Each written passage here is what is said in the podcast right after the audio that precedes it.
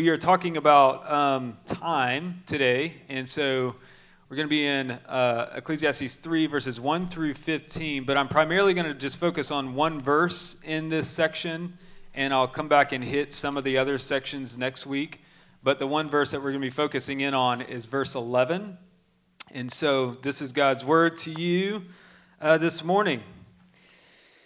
For everything there is a season and a time for every matter under heaven, a time to be born and a time to die, a time to plant and a time to pluck up what is planted, a time to kill and a time to heal, a time to break down and a time to build up, a time to weep and a time to laugh, a time to mourn and a time to dance, a time to cast away stones and a time to gather stones together, a time to embrace and a time to refrain from embracing, a time to seek and a time to lose, a time to keep and a time to cast away, a time to tear and a time to sow, a time to keep silence and a time to speak, a time to love and a time to hate, a time for war and a time for peace. What gain has the worker from all his toil? I have seen the business that God has given to the children of man to be busy with.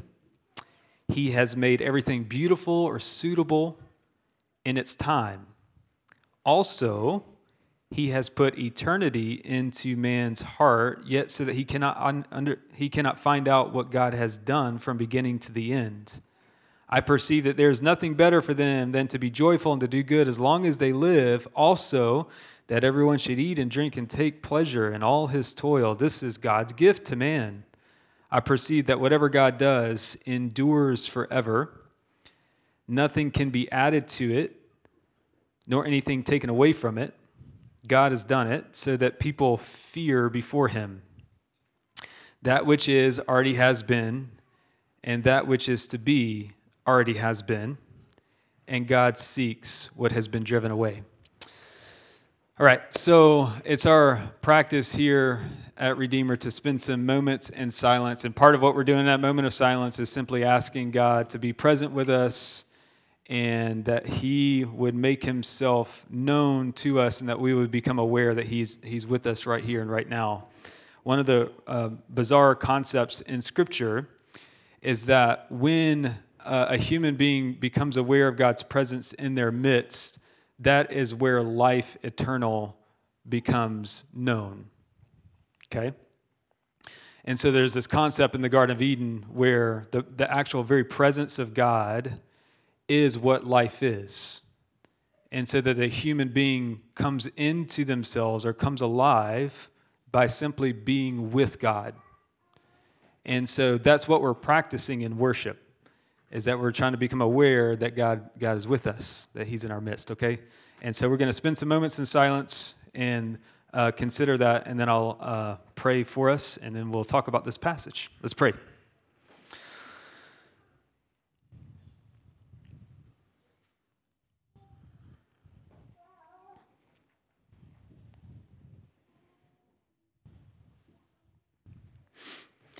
Father, these are very large concepts of how we are to think about you given to us in Scripture. Uh, you are transcendent. You are beyond this world, and yet you have come into this world in the incarnation, in this life underneath the sun, and you have made yourself intimate and knowable. And so we hold those two tensions right now together. Um, and as we experience uh, your word being being read and preached, and as we experience each image that we sit next to in this room, that you uh, and your presence would come alive to our souls and hearts and minds and bodies, and that we would taste a little taste of, of what it will be like when uh, the daunting nature of our chronological lives um, ends. We ask this in Christ's name, amen. So, um, Again, we're we're starting back in the book of Ecclesiastes, and we're going to be focusing on uh, some some form of the concept of time over the next three weeks, and particularly verse eleven. I'll read it again. God has put eternity in our hearts, yet so that mankind cannot find out what God has done from beginning to the end. The first eight verses of our passage is talking about what happens in the various seasons of our life and what I'm going to call chronological time, how we experience time in consecutive sequence, and yet we also have eternity in our hearts. Now, the New Testament picks up this, this language and says there are actually two types of time. There's chronos, this is where we get the word chronology from, and then there's kairos. And kairos is focused on events that shape one's life where it feels like time is full in a different way. And that's exactly what Ecclesiastes is talking about. That's where the New Testament gets it, is that kairos time gives us hope in chronos, in how we normally live, okay? So, look at your first section. In the first section, you have a list of fourteen different things that are both and. It's not either or in this life. And we'll get back to this next week in, in greater detail. We have a set of, uh, a pair of pairs of seven. And this list is not uh, prescriptive. It's what's called descriptive. So it's not telling you to go out and start a war or to pluck things up. It's just simply describing how life is underneath the sun and how things go. And here are some things that um, I myself have said and have heard other people say when we describe chronos time, or we can call it clock time, okay? Um, I feel like I'm running out of time. I wish there were more hours in the day. This day is so long and boring and it's lasting forever. I can't wait till I'm older and I'm out of school, or I can't wait till I'm older so that I can retire and do what I want to with my time. I wish I could go back to a time when I was younger. Uh, this is an unprecedented time. This is a disruptive time. This is a peaceful time. This is a hard time. This is an anxious time. This is a healing time. And part of the, the struggle in this life, Kohelet says, in these first eight verses, he's summarizing it, is that sometimes it's very difficult to know which season of life or which time you're in. Again, much more on that next week, but it's very, it's very important. It's very important to, to be wise about which season of life you are entering and that you're leaving and that you're currently in. If you're in a, for instance, if you're in a season of uh, being single and young, you're you're going to have a lot more freedom than if you're in a different season of life. So one of my favorite stories from my previous ministry in Texas, Sarah and I used to live in a one-room house, where literally our bedroom was right beside our living room and our kitchen, and the bathroom was right there. And we had a couple of students over playing this board game called Settlers of Catan. And they were staying pretty late, a little bit later than we wanted them to stay. And then they kept staying later and later. And then finally, Sarah and I were like looking across the table like, are they ever going to leave? And it's like midnight. And then one of these students lo- looks up at us. He's like, hey, um, we're going to run to McDonald's and grab some chicken nuggets, and we'll be right back, okay? Is that is that cool? And we're just like, no, that's not, that is not cool. Like, you need to go and stay stay away. Um, and they, they're in a different season of life, you know? That's what you do when when you're in college, and that's not what you do when you first get married. And so, at least that's not what we did. Um, some of you are in that uh, season of life where you're Uh, parents of young children, and that's such a demanding time because uh, when you're in that phase, like the children demand a lot from your from your actual body, from your mental capacity, from from your friendships. It's hard. It's hard. Like when you have a moment of freedom, like you ain't trying to have a, a deep conversation with anybody. You're trying to go to sleep because that's what you need. And oftentimes when we're in that season, we can feel guilty that we don't have a robust spiritual life or a robust community life. And what Kohelet would say is that it, it's okay, you're you're in a different season of life. And and as you trans you know transition into other seasons of life, thing, things change. And it's hard sometimes to know, it's it's a struggle to know which season of life that you're in chronologically.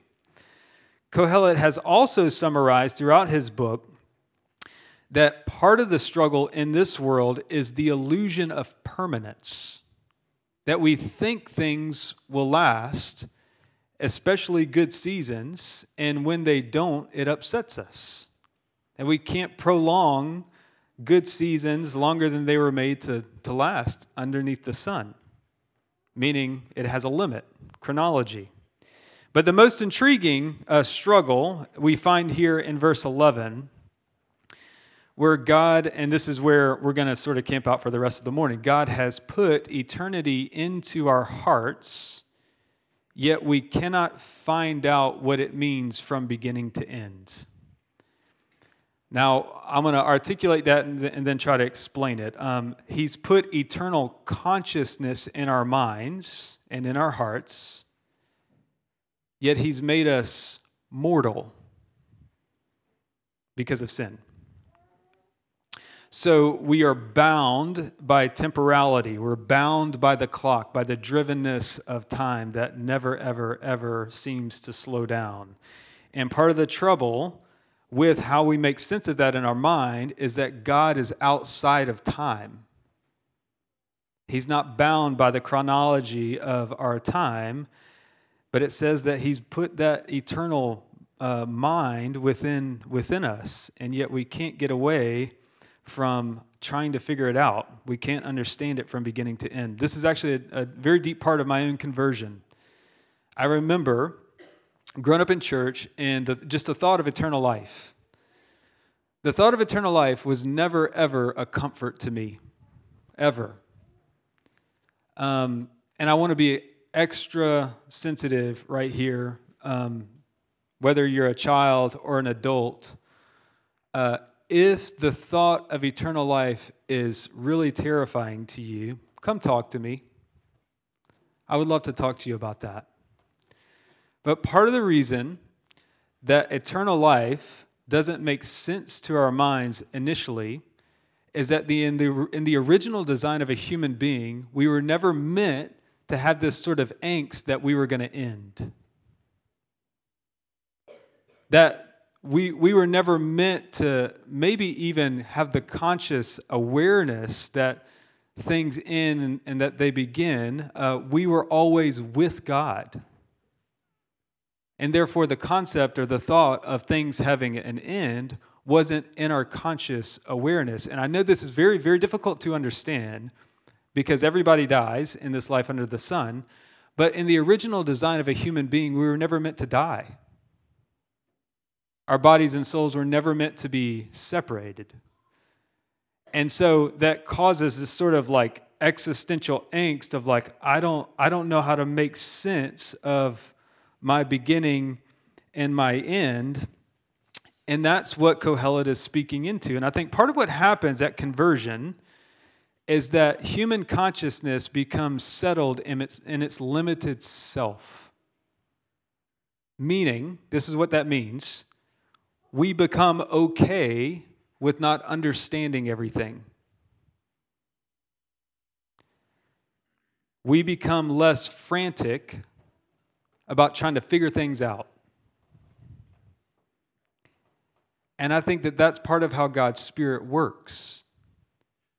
He makes you settled in being a creature. And one of the beautiful things about God is that you can't control that happening in your life. It is a gift to be released from the terror of time.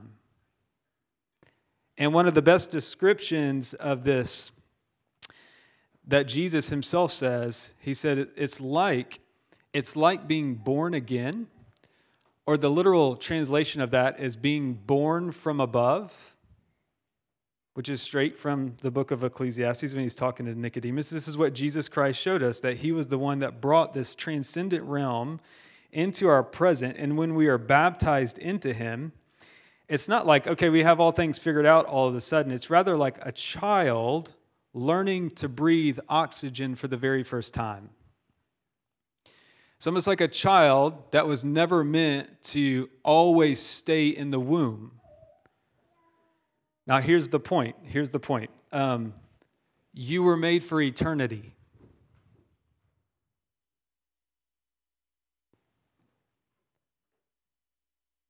You were made not just to last forever, but to have a quality of life that is so full and so meaningful that you won't ever be able to get over it.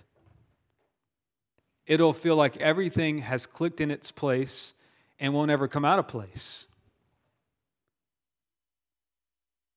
The quality of what the scriptures call eternal life is characterized by this term kairos. That's what's in all of our hearts. Whether we're a Christian or not, whether we're believers or not, there's this thing in us that always grasps for it, that always wants it, that's always longing for it.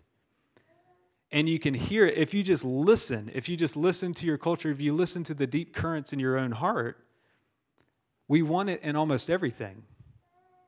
Have you no, have you noticed what um, Patrick Mahomes has been saying like right after he wins a, another Super Bowl? What does he say? We're not done yet. You know, the, the multiple rings on his hand are not satisfactory. He want, he wants another one. It's the same with Tom Brady. You know, uh, last year's Justin Timberlake will be this year's Bieber, and then there's going to be somebody else, you know. Um, the ever, the never-ending, always wanting more and more and more and more, and that that's in our hearts as well. And Kohelet would say, In that, in that longing is that we're actually wanting something of eternity in, in the temporary moment. And you can, you can actually get eternity in this moment, but not by your effort. It comes as a gift. Jesus says it's like the wind.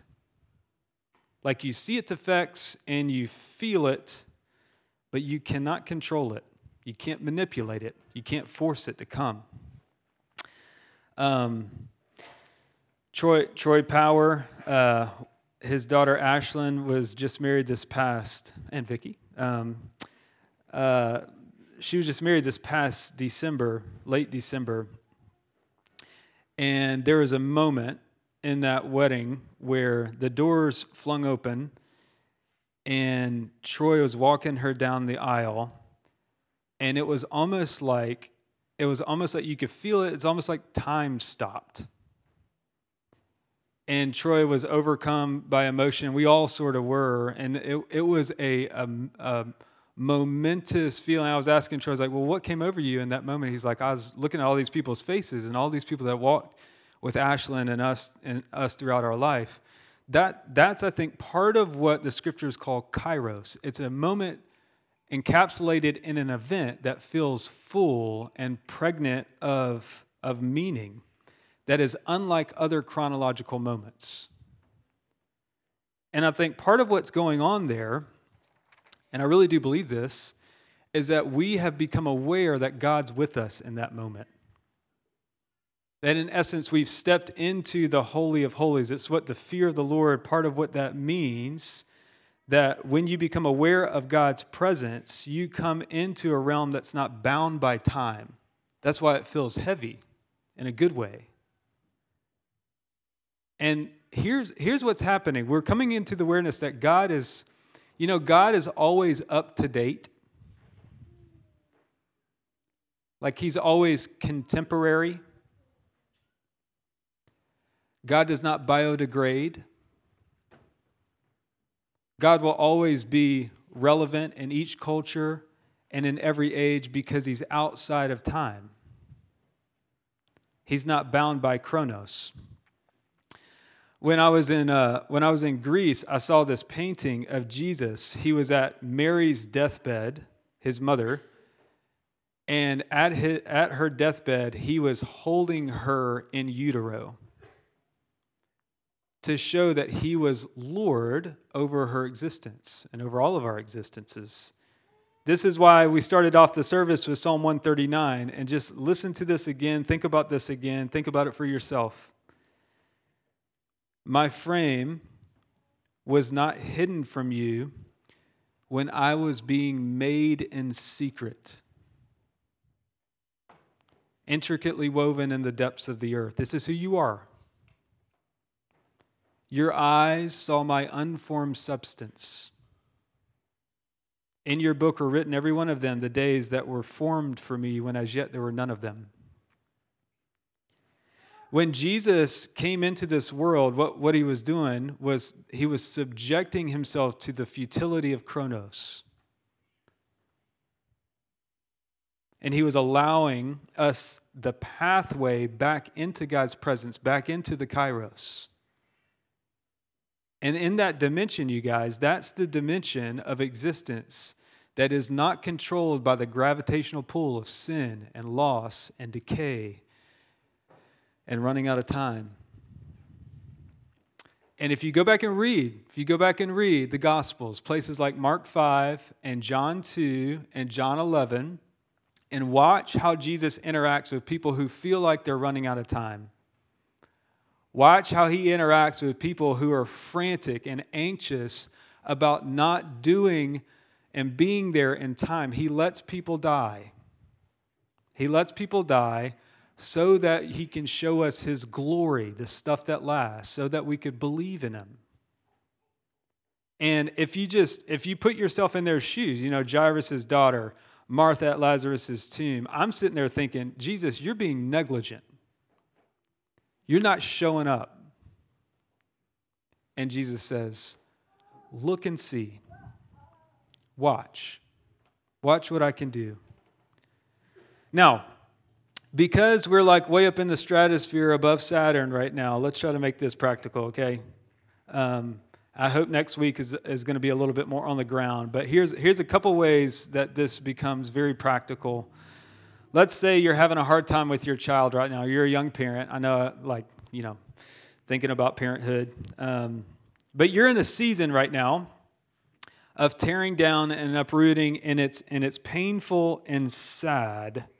Now, how do you process that? Let's say, let's say you just stop for a moment and you consider that God holds your child at the moment of their conception and the moment of death. In addition to that, he holds you too in that same way. And just stopping to realize that can help you relinquish, slowly relinquish the fact that, like, I don't actually know all that's going on here. When we, when we interact with each other with eternity in mind, it changes the nature in which we relate. It changes the nature of, of how we speak to one another. And we realize there's actually, there's actually way more at stake than I ever imagined here, and I have very little control over it. And so you pray more. And you have to trust God. Um, I, this is one of the things that it does. It makes you very attentive, but patient. It makes you very caring, but not like helicoptery. Another way that this can make sense, let's say you are single, or you're in a career that you feel like you're running out of time to either find someone if you're single, or you're running out of time to advance in your field of expertise. Transcendent time, Kairos time, says all time has the potential to be exactly what I want it to be because God has made himself accessible in this exact moment. And you're like, I don't even know, I don't even know what that means. Um, you're like, I just want, I just don't want to be alone at night, or I just want a raise, you know? Uh, you guys remember that Shania Twain song, You Don't Impress Me Much, where she says, you know, I think I think you're all right, but that won't keep me warm in the middle of the night. Um, one of the things that you, you come across in pastoral ministry is that so often people don't actually be want to be where they are. And that's oftentimes how we think about God. It's like, yeah, I, like I, I like the idea of God. I like the thought of God. But, I mean, he, he ain't going to keep me warm in the middle of the night. It makes no tangible difference to my existence. And that's when God, and you see it here in Kohelet, that's when God allows you to take the driver's seat of your life. This is what Kohelet has been testing throughout his memoir here that he's written, that he, he, out of all the people in the world, got life exactly like he wanted it.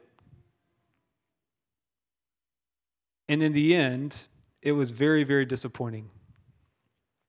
And that's what Chronos is. It always ends in disappointment. And God will often start with something that seems disappointing to you, and he asks you to trust him, and he's not a very good marketer of himself. I don't know if you've ever noticed that about God. And the reason why is because he wants you to come to him for his own sake, not just because he's going to make your pain less. He wants intimacy with you. He wants to be with you. And if you're like, well, I don't have any evidence of, of trusting him, well, start start here. Has anything, has anything in your life actually given you true contentment?